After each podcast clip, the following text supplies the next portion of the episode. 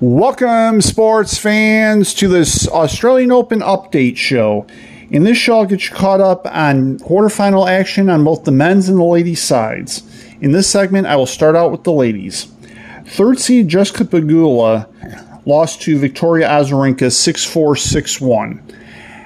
She's the last American female, or she was the last American female left at the Australian Open. And now, with no American females left, if there are any upsets in the semifinals, I will have that for you. Otherwise, I will have the final score for you.